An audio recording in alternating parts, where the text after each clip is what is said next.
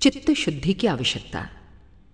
जैसे वस्त्र पर रंग, मैल और तैलादि के दाग पड़ते हैं, या ग्रामोफोन की प्लेट पर शब्द संस्कारों का प्रवेश हो जाता है, वैसे ही मन पर शुभाशुभ कर्तव्यों के संस्कार पड़ते हैं। यद्यपि इन संस्कारों को बाहर से कोई नहीं देख सकता, तथापि उन्नति, अवनति इन संस्कारों से ही होती रहती है। जैसे मलिन वस्त्र पहनने के अभ्यासी को मैले वस्त्र की दुर्गंध से घृणा नहीं होती। दुर्गंध युक्त स्थान में निवास करने में वो दुख नहीं मानता।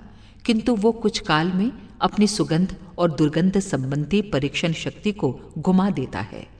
वैसे ही मलिन मन वाले मनुष्य को पाप कर्म से, पाप विचार से या पापी के साथ रहने से घृणा नहीं होती, पर वो अपने मन का अधपतन करा देता है। इसके विपरीत वस्त्र पर इत्र लगाने से या कस्तूरी आदि सुगंधित पदार्थों का संपर्क होने से वस्त्र में सुगंध आने लगती है।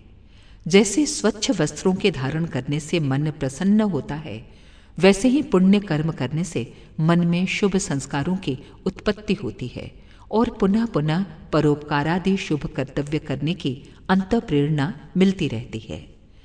जैसे स्वच्छ वस्त्र धारण करने के अभ्यासी को मलिन वस्त्र पहनना मलिन वस्त्रधारियों के साथ रहना या मलिन स्थानों में जाना असह्य हो जाता है।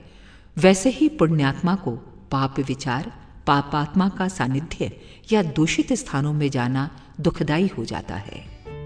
अखंड ज्योति, जून उन्नीस सौ इक्यावन, पृष्ठ सत्रह।